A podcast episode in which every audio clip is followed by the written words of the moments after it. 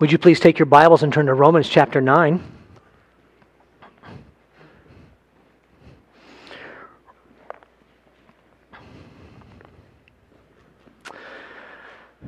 I want to talk today about the topic of the trustworthiness of God.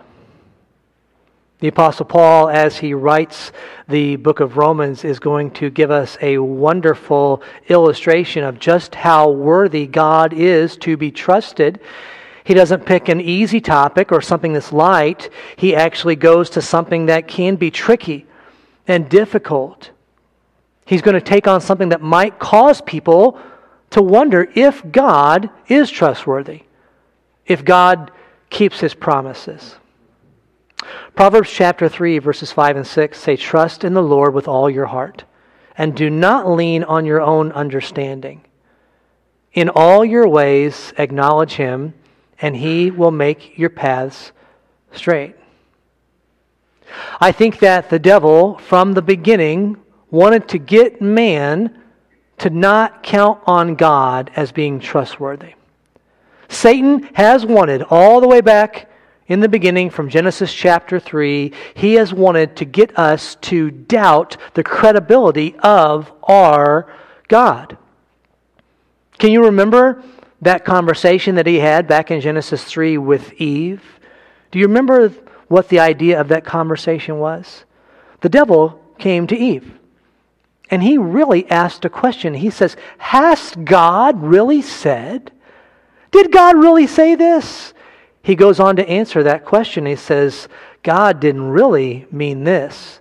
God's keeping something from you. You can't trust what God has said. When we look at that illustration, I don't think that the devil has gone very far from that today. I think he wants you and I to doubt the credibility of our God. I want to start with a scenario for you to imagine. It's uh, based out of Matthew chapter 20, but we're going to make it a little more modern for our purposes today. In every metropolis, there is what is known as a labor pool. This is a place where people will go and, and will wait um, through the day for someone to come by and hire them for work. I want you to imagine that there is a rich farmer who needs some help on his farm. So he gets in the truck, drives down to where these folks in the labor pool are waiting, and at 9 a.m. in the morning, he says, Hey, I need, I need about five guys to help me out on the farm today. And so five guys jump in. Now, before they take off to head to the farm, he tells them what he's going to pay them. He said, I'm going to let you guys know what I'm going to pay you for this work. I'm going to pay you $100. Well, that seemed like a pretty good deal to those guys. They needed the work, and so off they went to the farm. A few hours later, at the noon hour, the farmer realized that he needed some more workers. And so he goes out to that labor force and asks about five guys, hey, I need about five guys to come and help me out on my farm. He picks them up, doesn't tell them what he's going to pay them, and he takes them to the farm and they begin to work. And then about three o'clock, so six hours after the first guy started, he wants some more workers goes down to that group of guys. Hey, I need about five guys to help me out. Same answer. They jump in the truck and they go down and start working at 3 o'clock. One more time. This guy needs some help. He goes down to the labor to the labor pool and at 5 p.m. he says, I need about five guys to help me out. They go down and they join the rest of them as they work. Now, the workday ended that day at 7 p.m and all the guys line up to get their pay. And as they're lined up, the last guys that came in at 5 p.m., they were first in line. And so imagine the surprise of the guys who were paying attention to what they got paid when those first guys who had only worked for 2 hours got a 100 bucks each. Well, that's 50 bucks an hour. Well, very quickly, imagine that the word spreads down the line going all the way back. And those guys that were first, they hear that they got a hundred bucks for only two hours of work. And they start to do the math in their head and they said, I wonder what we're going to get. Maybe 400, maybe $500. That's what we're probably going to get. And then one group after another, the three, the three o'clock group, the 12 o'clock group, and then the 9 o'clock group. They all go through the line in that order, and every one of them receives the same $100 pay. Well, the guys that had been working all day were furious. They were so bothered by this. That's just not right. You can't do that. We worked five times more than those others, and you gave them the exact same pay as us.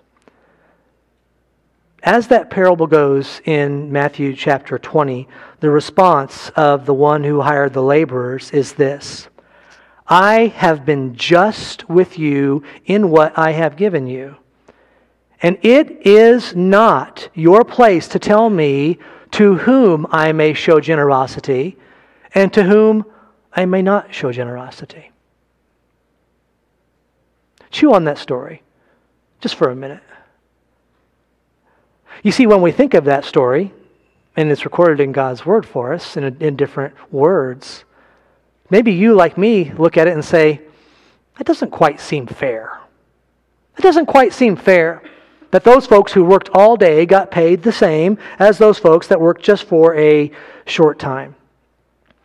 And what we'll see in God's Word today is that He always keeps His promises. And beautifully, as we learn of our God in walking with Him through this life, we learn that God is just and God is generous at the same time. Beautifully, the Apostle Paul walks us through this. And we're starting a new section in the book of Romans today. We've just finished up Romans chapter 8. Boy, was I glad for Romans chapter 8. I still am glad for it. But now we're going to start a new section, chapters 9, 10, and 11. Now, for those of you who haven't, who haven't been part of this whole series in Romans, I want to remind you that there was a reason why Paul wrote this letter, in my opinion. I think that Paul wrote this letter to the believers in Rome because of a division that had taken place in the church. There was a divide between the carnivores and the herbivores, or the Jews and the Gentiles. Some were meat eaters and some were not, and they were arguing about this. It was having an impact on the way that they would be able to reach their world. And so I think when Paul addresses them, he wants very much so to bring these two groups together. Well, I think af- after they studied this letter that Paul wrote to them, and for you and I today, what we will see in our time in God's Word today is that we can have 100% confidence that God always keeps His promises. It's not an easy road to go down, the illustration that He uses. Even some of the phrases that He says causes even the most um, experienced Bible student to scratch his head and wonder what did God mean when he said that? So, to illustrate this idea of pulling them together and none of them are better than the other, what Paul's going to do is Paul's going to take them through the gospel plan from the perspective of the nation of Israel. When we look at Israel, this was something that would divide them back in their day. We need to constantly, when we're walking through this world and when we face challenges from people who would make us maybe doubt our God or doubt God's word, we need to remember what it says in Numbers 23 19, where it says, God is not a man that he should lie, or a son of a man that he should change his mind. Has he said, and will he not do it? Or has he spoken, and will he not fulfill it. And this topic that he's going to jump into here, the topic of the Jews and the Gentiles, this was very hard for these believers in this church. And Paul is going to bring some unity to that local church family. Now, I think that this is a topic that's hard for us as well. Because if you're a student of the Bible, You've read through what it says in the Old Testament. There were lots of promises that were given to Abraham, to Isaac, Jacob, even David. If you read through David's writings, there were promises given to these, and we might see those promises that were given to God's people, the Jewish people, and we might not understand how that plays out today. This was tough for them, and this can be a dividing point for us today. And so, let me ask that question What part does the nation of Israel play today? What part do they play in the church or in grace? Are they just some stories from the Old Testament that we read that kind of gets us to where we are today? Well, Paul is going to take this on. And here's why it is such an, important issue for them, an important issue for us. Because if God did not keep his promise to the Jews, what might you and I conclude today? That he won't keep his promises to us, right? It's a very important issue. He takes it head on. Now let me give you a little bit a little bit of explanation as to where we're going. Um, we're going to cover chapters 9, 10, and 11 in four sermons, is how I'm going to do it. And today is just going to be a preview of all three of those chapters. So we will get into more detail. I would challenge you to read ahead.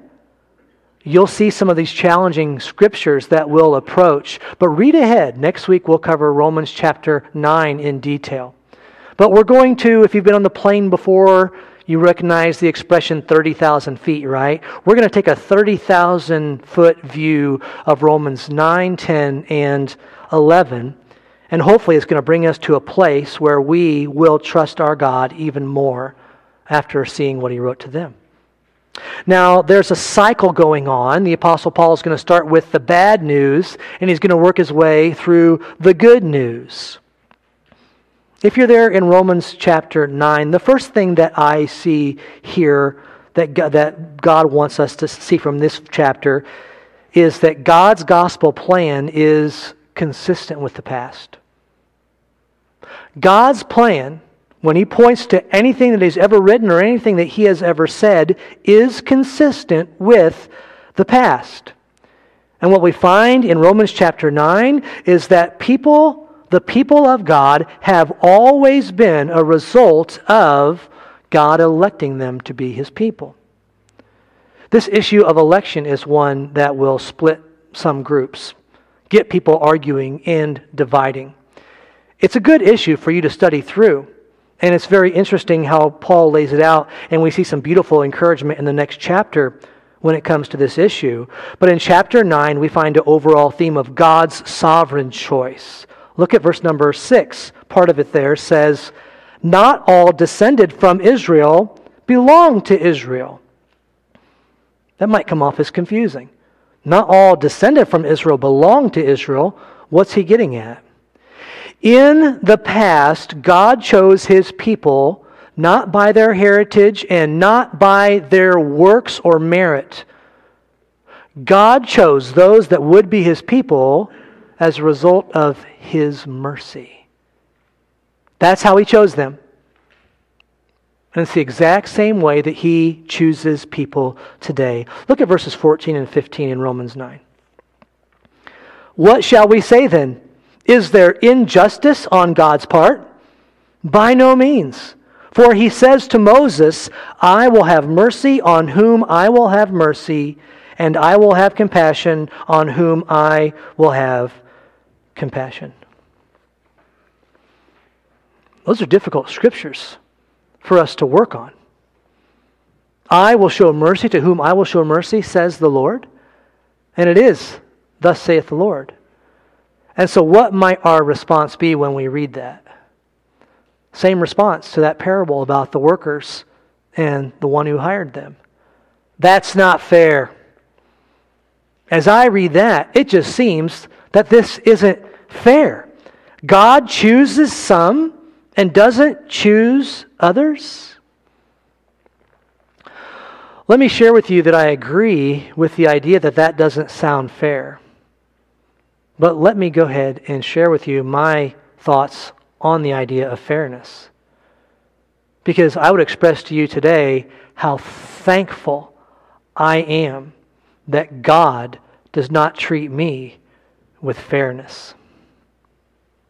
If you were treated in a fair way, because of your sin, you would be separated forever in a place called hell. And yet, we can experience forgiveness. That's not fair. And boy, am I glad that God is not fair. When we think of things that are fair, think of God the Father and God the Son. Was it fair that God the Son had to leave a beautiful, perfect heaven and come down to this world that had been corrupted by sin? And was it fair that perfect Jesus Christ was killed on a cross, even though he did nothing wrong? That was not fair. And yet, the Bible says it pleased the Father for him to bruise the Son. That's not fairness, that's love. That's mercy being shown to you and to me. There are so many things in this world that are not fair, and usually we don't get too bothered about it. When you think of a present, a gift, a gift isn't always fair. It's really not. Now, I've got a gift here. I wanted to go ahead and get some feedback from the audience. How many of you enjoy receiving a gift? Raise your hand. If you enjoy receiving a gift, raise your hand. Hold it up there. All right. Okay, hold them up there a little bit longer. Okay, very good. You enjoy the gift. All right. Okay. Most folks do enjoy receiving a gift. There's no doubt about that. A lot of you like that. I'm going to give this gift to somebody here. Let me see. I see you waving your hand back there. And so, all right. Uh, all right. Front row, don't say there's no benefits. There you go. That's a gift for you. You can open it later on. You're going to like what's in there. You might not open it around your, your, your siblings. They might, that might cause you some problems. And so, all right. Congratulations to you. Now, some of you are smiling. Some of you are happy that, that Aaron received a gift on this day. Is anybody here angry or bothered that they didn't get the gift? Anybody? Good, good job not raising your hand. That would, that would not, that's the wrong answer. You see, if I want to give a gift, it really isn't fair. It's not fair that I would give this to one person but not give it to everybody else. When we look at our God and when we study the character of our God, we learn that He is always right and that God is just. The fact that God is just is what sent His Son to the cross for us. And we also see about God that He is loving and He is generous. He is just and he is generous at the same time. And we have no right to tell the Master, the Maker of us all, who he can and who he cannot be generous to. That is not our place. And so when some people, when some people will say God is not fair, you can agree with them. Yes, God is not fair. And so in chapter 9, in, gospel, in God's plan for the gospel, God's love was never a result of works, ethnicity. It was always a result of his mercy. Same way he works today. Next, in chapter 10, we see here that God's gospel plan is consistent in the present. In chapter 9, it was consistent in the past. And now Paul's going to tell them how it's consistent in the present. Now, let me tell you the present state for the Jews when this was written. We understand that when the church began, it was all Jews all the time. Those were the ones that received first uh, the gospel and when the church started. And then, many of you, if you were here for our study in the book of Acts, you'll remember when Peter was told to go and preach to and talk to a man named Cornelius, who was among the first of the Gentiles. So it was all Jews, and then it was Jews and some Gentiles, and now at this point, it has shifted. And we are going to find more Gentiles that are followers of Jesus Christ than Jews in the church. So, what is God's take on the Jewish people in the present? Well, we'll read the first five verses of Romans 10. Brothers, my heart desire and prayer to God for them is that they may be saved. For I bear them witness that they have a zeal for God, but not according to knowledge. For being ignorant of the righteousness of God and seeking to establish their own, they did not submit to God's righteousness. For Christ is the end of the law for righteousness to everyone who believes.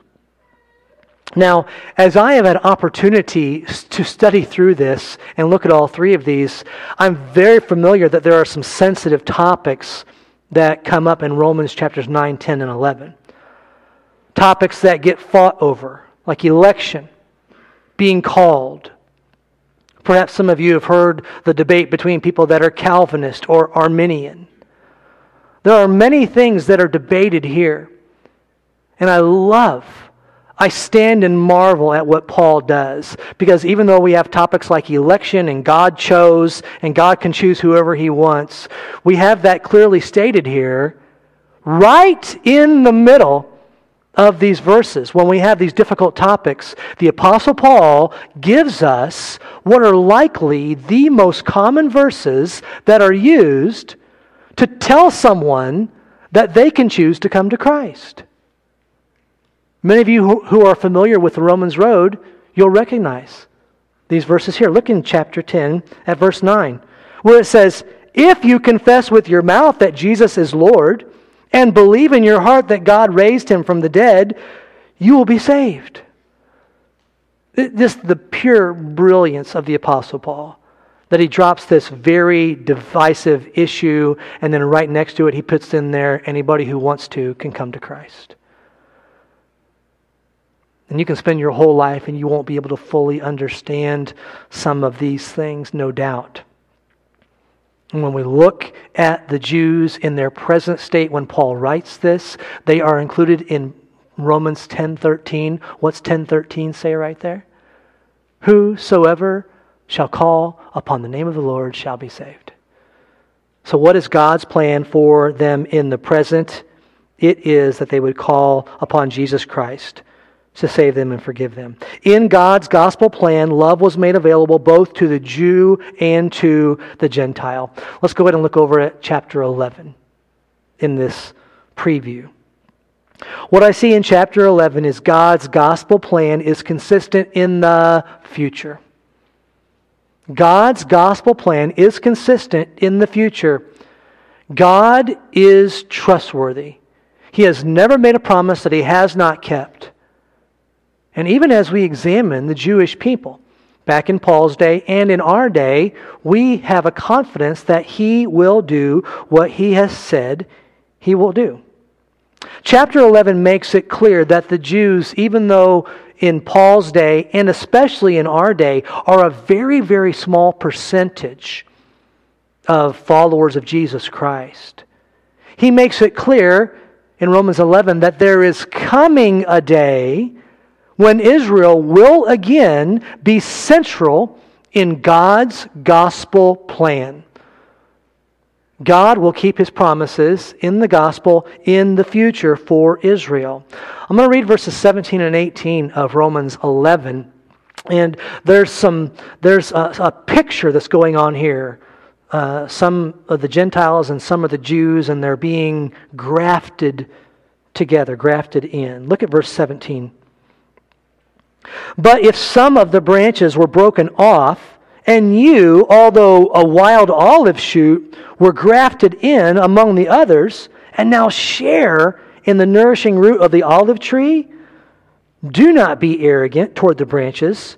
If you are, remember, it is not you who supports the root, but the root that supports you. Neither group can look down upon the other. And the vast majority of us here and listening today are Gentiles. And in God's mercy, He has made a way for us to come and be part of His people. And so in chapter 11, what we'll see is that the hardening of Israel is not total, and the hardening of Israel is not final. And so, in this overview, chapter 9, God in Israel's past chose his people based on his mercy. And that's the same way that he chooses people today. In chapter 10, God in Israel's present accepts any person, Jew or Gentile, who will, by faith, receive Christ as their Savior. And then in chapter 11, God in Israel's future will bring Israel again to the forefront of his story. All right, what do we do with this? Well, first of all, trust in God's plan, especially when his ways are different than yours. It's easy to trust when he's doing everything we like him to do, right? Good one, God. I saw that, God. That's a good one. That's easy. Trust the Lord, especially when you're confused, when you scratch your head, when you come to a part in God's Word and you can't quite understand it, or you're doing everything that you possibly can and you still are in a state of confusion as you follow Him. Trust Him in the difficult times. Understand that He has always kept His word and He will always keep His word. And then, if you, like me, are a Gentile, you need to rejoice in response to the mercy you've received. An incredible plan that started back in Genesis chapter 3 when God said He was going to send someone to crush the head of the serpent, and it was Jesus Christ and he used the Jewish people, and he's given us a record of all of it. And he has brought us to a place today where anyone in this world can be received into the family of God.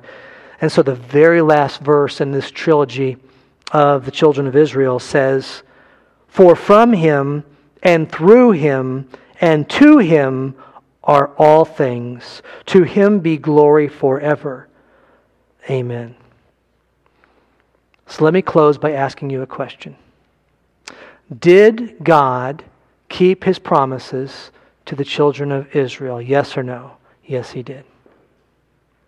Let me ask one more question Will God keep every promise that he has made to me and to you? And the answer is yes. Let's pray. Our gracious Father, when we come to you, it's with this beautiful understanding that you looked upon us and showed us love. We thank you for that incredible demonstration of love. Jesus Christ going to the cross and dying for our sins. And we thank you that so many here have that testimony of one day they realized they were a sinner, realized they needed to turn to you and ask for forgiveness. And that verse Romans 10:13, whosoever shall call upon the name of the Lord shall be saved. As simple as that. And we praise you for the price that you paid for us to have eternity with you, fellowship with you.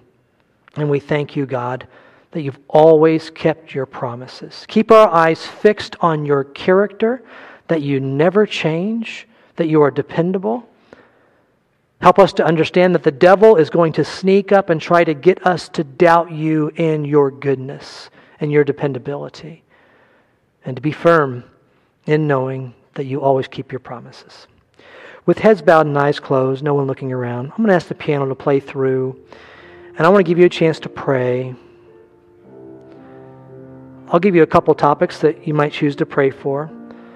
The first one could be that you're here today and you've never accepted Jesus Christ as your Savior. You've never called upon Him to forgive you of your sins and given your life over to Him. Even in the quietness of this moment, if you understand that Christ died on the cross for your sins and you can ask for forgiveness, He will answer that prayer and make you His son or His daughter. You can pray that even now.